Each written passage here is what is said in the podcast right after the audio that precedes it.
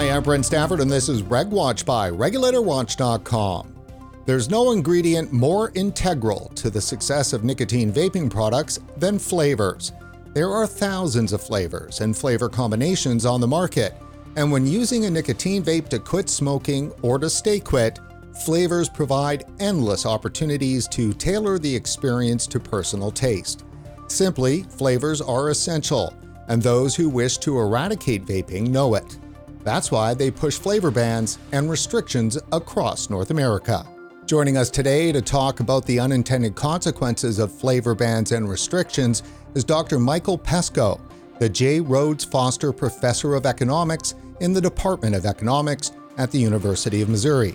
He has published over 70 peer-reviewed papers, including over 20 on e-cigarette policy.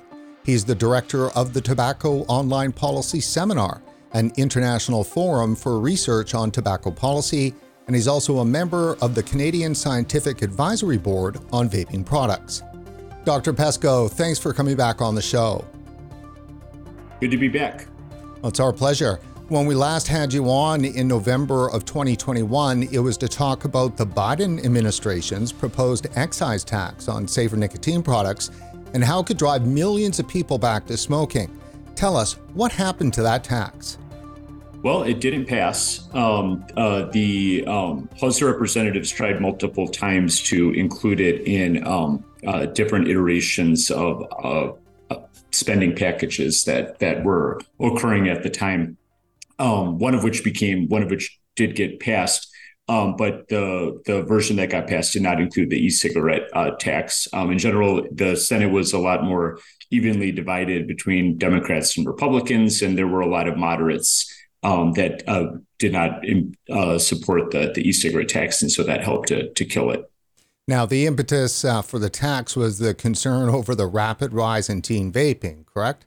Well, you never know. I mean, I don't know if we can. I mean, I think policymakers, legislators certainly said that, right? But certainly, e-cigarette taxes, there could be a revenue consideration as well with any kind of taxation, right? And policymakers might just be trying to find ways to raise revenue, right? But yeah, in general, that was a common concern raised by legislators when discussing the possible e-cigarette tax. Now, with your work, what do you know in terms of the current status of teen vaping in the U.S.? It's been continuing. It's declined from the height of it was around 2019.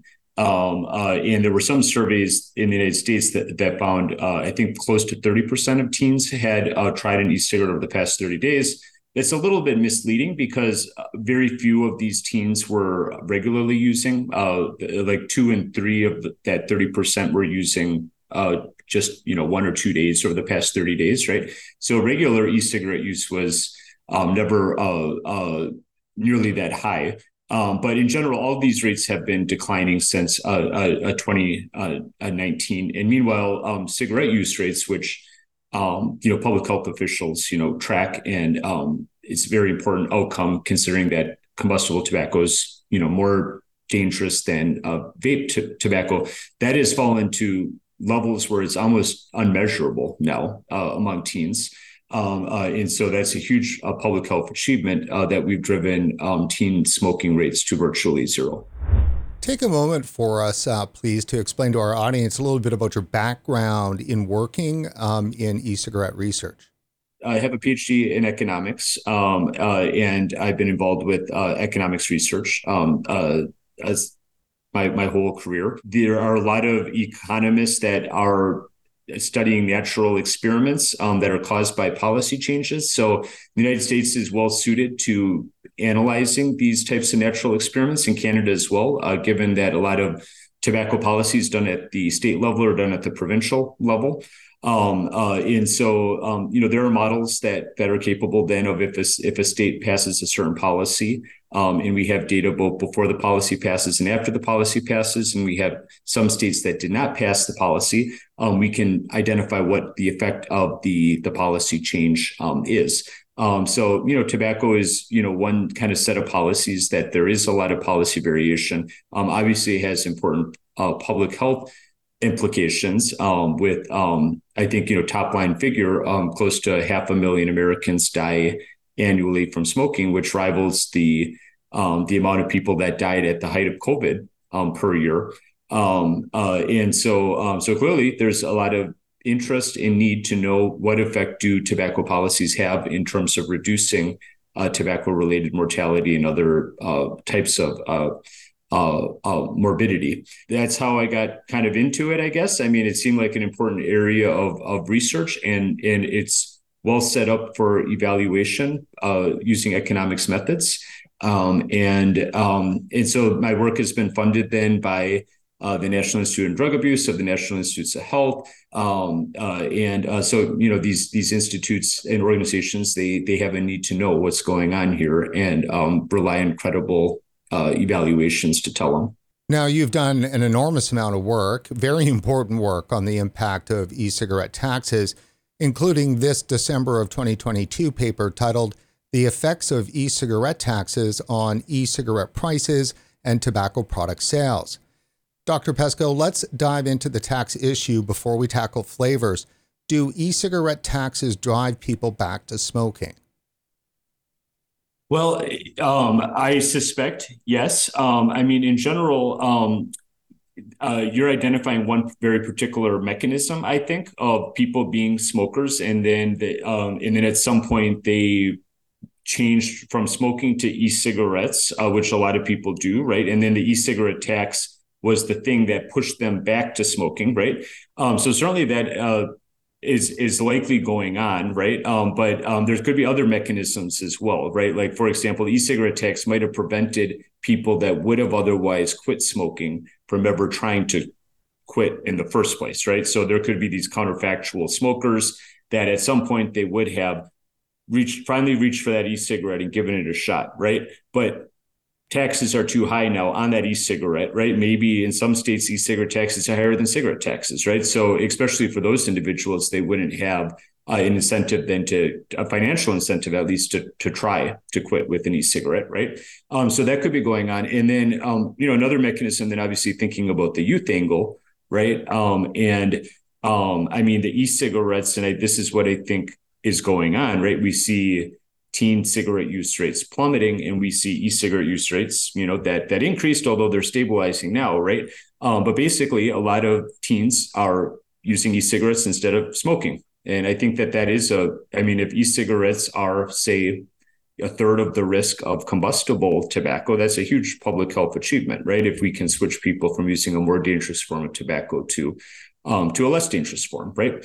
And so the e-cigarette taxes, I guess they could be, maybe a lot of these teens are using e-cigarettes because they're less expensive. And so if we tax them, these teens, they might just jump right into smoking instead, right? So all of these things could be going on, right, as a result of e-cigarette taxes that basically raise population level cigarette use rates. And it's difficult to disentangle, which populations are being affected. But I suspect, and there's evidence to support that all those mechanisms are occurring.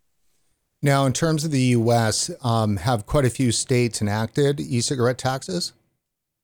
Last I looked, there were 30 states that have e-cigarette taxes. There's no federal e-cigarette tax currently, as we talked about previously. What are the main drivers? Are e-cigarettes elastic or inelastic? Maybe explain that for our viewers. Yes, there is evidence from the paper that you cited earlier that e-cigarettes are very elastic. So that means that as if the price increases by, say, 10%, then we would expect greater than 10% reductions in e-cigarette sales, right? And actually, we find a 22% reduction in e-cigarette sales due to a 10% increase in e-cigarette prices in that particular paper.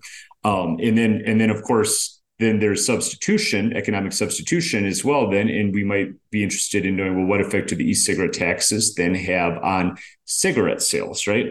And our top line number there is that a 10% increase in e-cigarette prices leads to a 40 4.3% increase in cigarette sales, suggesting that they're economic substitutes. This always puzzles me so much because tobacco control, if there's anything that they know best, is the impact of wielding taxes on tobacco, combustible tobacco, in order to force people out of that product. So, you know, when they put, you know, e-cigarette taxes on and raise them, is it unintended consequence that there's more smoking in substitution, or is it intended? There's both an intended and unintended effect. Right. I mean, if taken at assuming that the goal of the tax is to reduce e-cigarette sales or use, right, versus other goals like raising revenue. Right. But assuming that that's the intended goal, then the e-cigarette tax is working as intended in terms of reducing e-cigarette sales and use. Right. But the unintended effect then is the increase, right, in cigarette sales and use. And, you know, I think that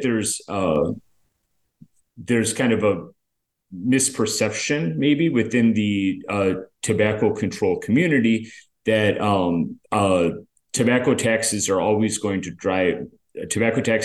effective, and they're the most effective policy that we have, one of the most effective policy tools that we have to reduce tobacco use, but that kind of conclusion was based on a marketplace in which we only had cigarettes, right? And now we have all these reduced risk tobacco products, and we can't necessarily apply the same logic to these other products because it could be causing substitution to the more harmful products.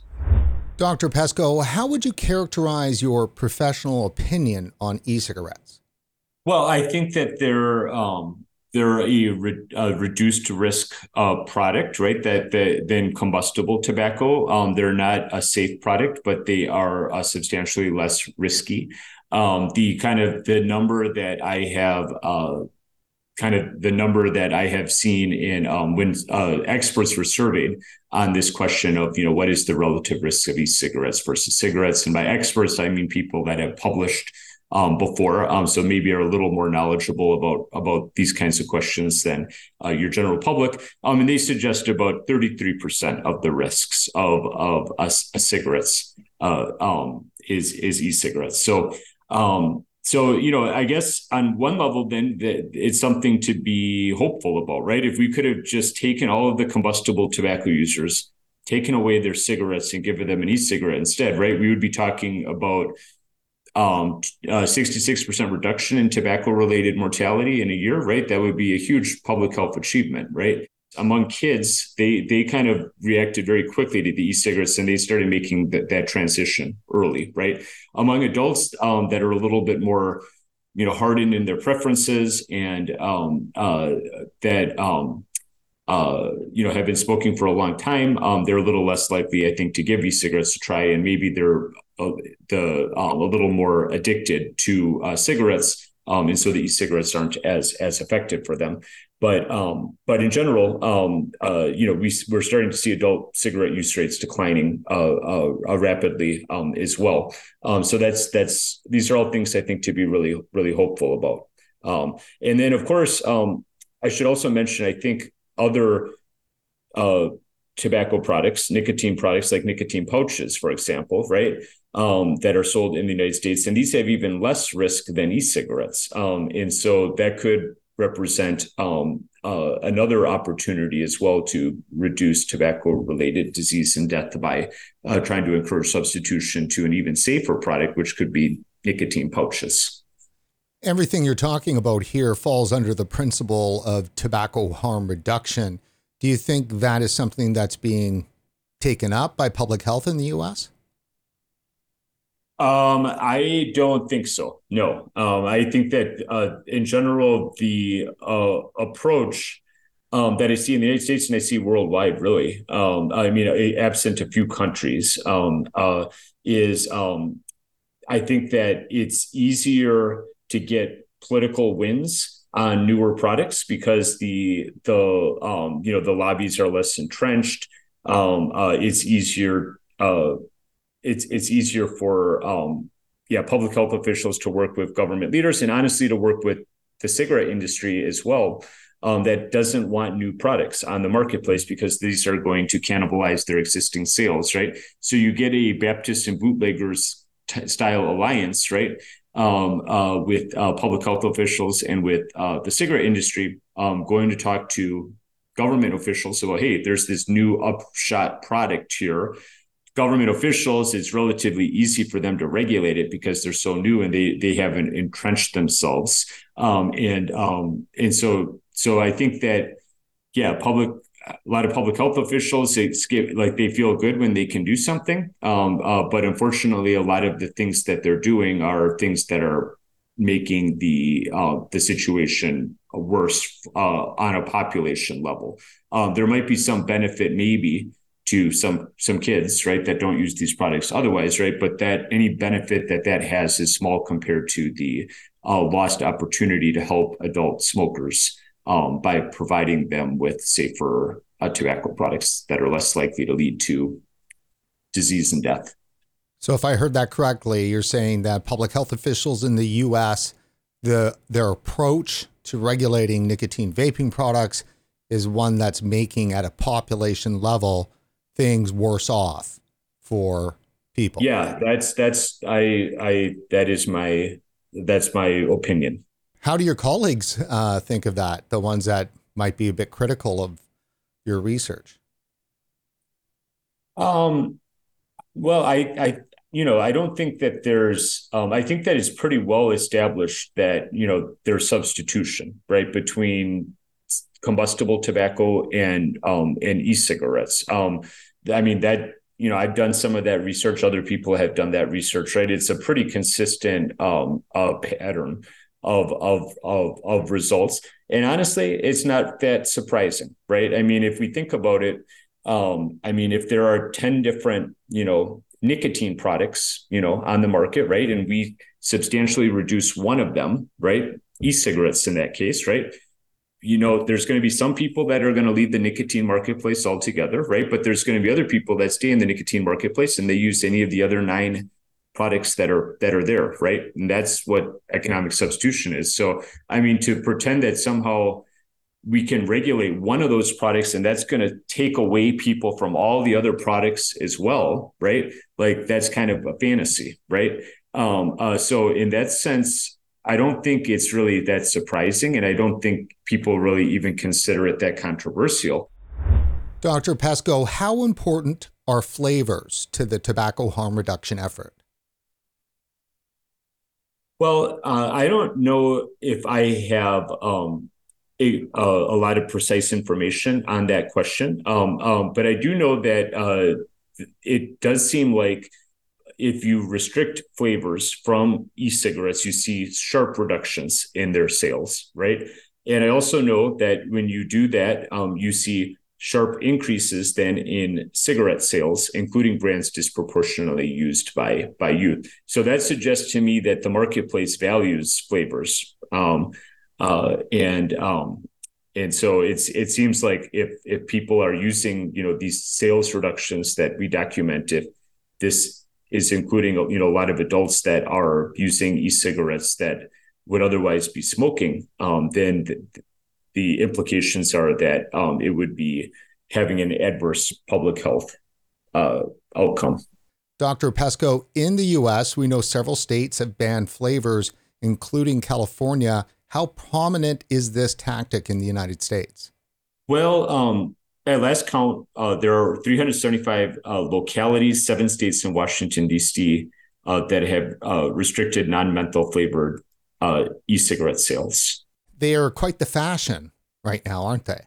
Yeah, that seems to be, I hear more talk about the flavor restrictions than taxes at the moment, for better or worse. But maybe people are responding to our research on some levels because we have been repeatedly warning about the taxes and the e-cigarette taxes and the adverse consequences. And so maybe some of these public health groups are shifting towards flavor restrictions instead. Now, just last month, a major paper released titled The Unintended Consequences of Vaping Flavor Restrictions, which you co-authored with Abigail Friedman and Alyssa Crippen from the Yale School of Public Health. along with Alex Lieber from the Lombardi Comprehensive Cancer Center at Georgetown University. It's a multidisciplinary study that merges health policy, oncology, and economics to study vaping flavor restrictions. Dr. Pesko, I know you just mentioned it, but please dive back into those main findings. Yeah, well, we looked to study the effect of the ENDS flavor restrictions in those localities that I mentioned, 375 localities, 7 states, Washington, D.C. We used sales data from 2018 through early 2023. So we have very recent data. We know the volume of e-cigarette liquids sold in these different states. We know the number of cigarettes sold in these different states. And so we set up our traditional kind of difference in difference style regression model and find that, the e-cigarette flavor restrictions led to sharp reductions in e-cigarette sales. And they also increased cigarette sales, including for brands disproportionately used by youth. Now, that's the shocking thing, isn't it? Or am I missing something there? Flavor bans increase smoking.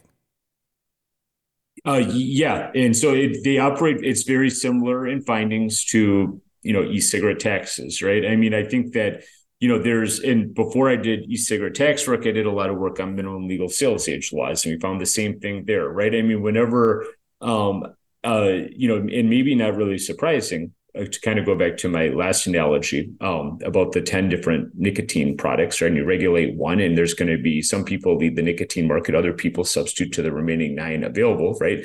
I mean, whether it's a minimum legal sales age law, whether it's a tax, whether it's a flavor restriction, I mean, whenever you restrict access, right, or kind of appeal of one nicotine product, there's going to be some people leaving the nicotine marketplace and other people shifting to other tobacco products, right? And unfortunately, the other e-cigarettes is one of the safer ones, right? So then when people shift, it's causing increases in more harmful ones, right? So if we want to take it, we should be taking advantage of this. We should be being more aggressive with the more dangerous products, right?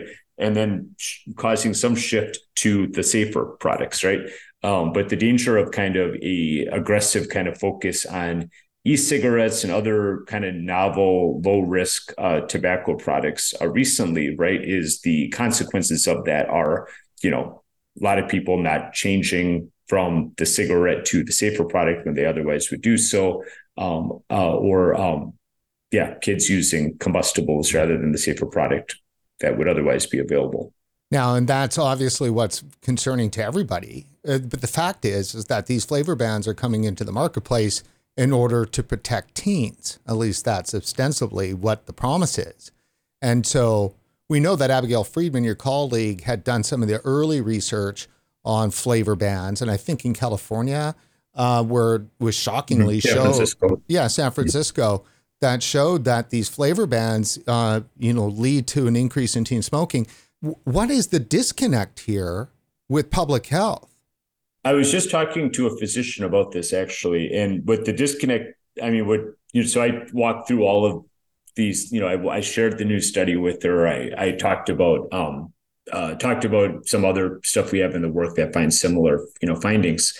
And her response is like, well, yeah, but kids, they use flavored, like we know that kids use flavored products, right? And so she's thinking that if we restrict flavors from e-cigarettes, kids won't use e-cigarettes, right? That might be true on some level, right? But a lot of kids, they'll just substitute to, legally available flavors, menthol or unflavored e-cigarettes, right? So it's not like every teen using a flavored product, you're going to get them to leave the e-cigarette marketplace, right? And then further, I mean, the teens that I guess do leave the e-cigarette marketplace, right? Some of them are going to go on, they're going to smoke instead, right? And so that's not good, right? And so I don't know. I think it's kind of easy to, it's probably easy for public health groups when they talk to legislators, right, to just say, hey, 80% of teens that use e-cigarettes, they use flavors, right? And I don't know if people are thinking that very, very hard about, counterfactuals and, you know, what would happen if we took the flavors away? Is that, you know, like, are we talking about causal relationships here? Are we talking about correlational relationships, that kind of thing? So in the paper, here's a quote, "The data reveals a concerning trend. For every decrease in the sale of a 0.7 ml ENDS product," which is, you know, e-cigarette cartridge, "due to flavor restrictions, there's an increase in the sale of 15 traditional cigarettes." So what does that mean? And can you extrapolate that into some wider number if we know that there was a flavor ban in California for the last X number of years? You know, could we actually say guesstimate how many extra cigarettes were sold as a result? So that number is, it's like, it's based on the national, you know, population, right? So I guess, like, if we wanted to extrapolate it down to like a specific, you know, city or state, right? I guess usually we go the other way around, right? Usually we take estimates from like cities or states and we extrapolate up to the national level. In this case, we're trying to extrapolate down. I mean, if the populations are generalizable, I think you can, right?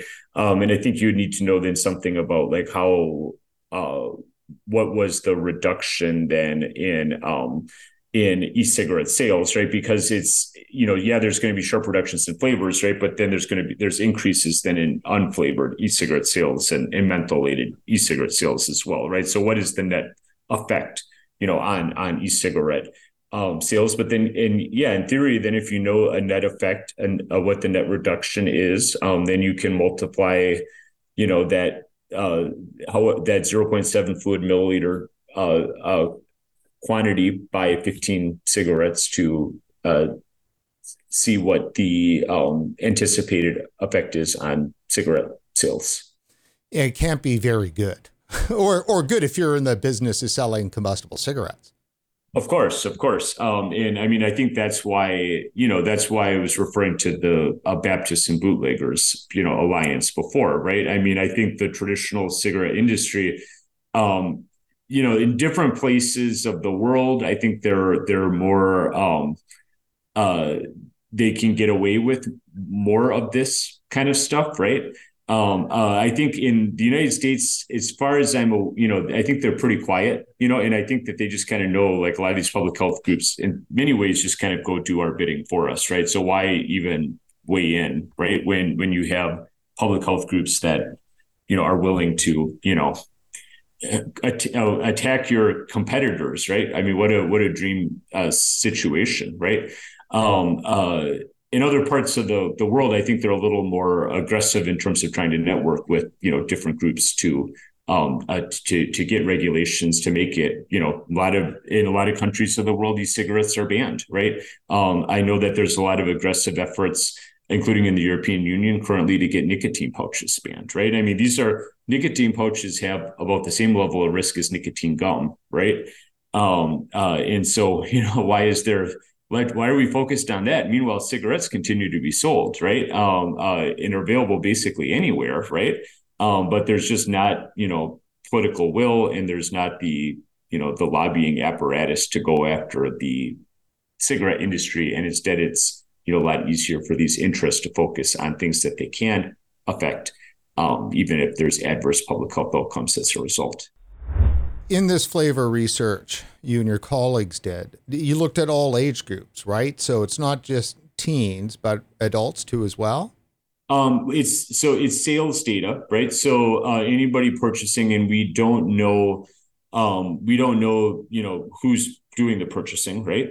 But we do explore heterogeneity a little bit based on the fact that we can use survey data, and we know that some brands are disproportionately used by young adults, teenagers. Other brands are disproportionately used by older adults, right? So there's some heterogeneity along those dimensions, right? And so then in the sales data, you know, we have breakdowns by brand, right? And so then we can see, you know, when these flavor restrictions come into place, you know, what effect is there on this brand that is used by older adults? What effect is there on this brand that's used by younger people, right? We find increases across all of the different age, the different brands preferred by different groups based on age.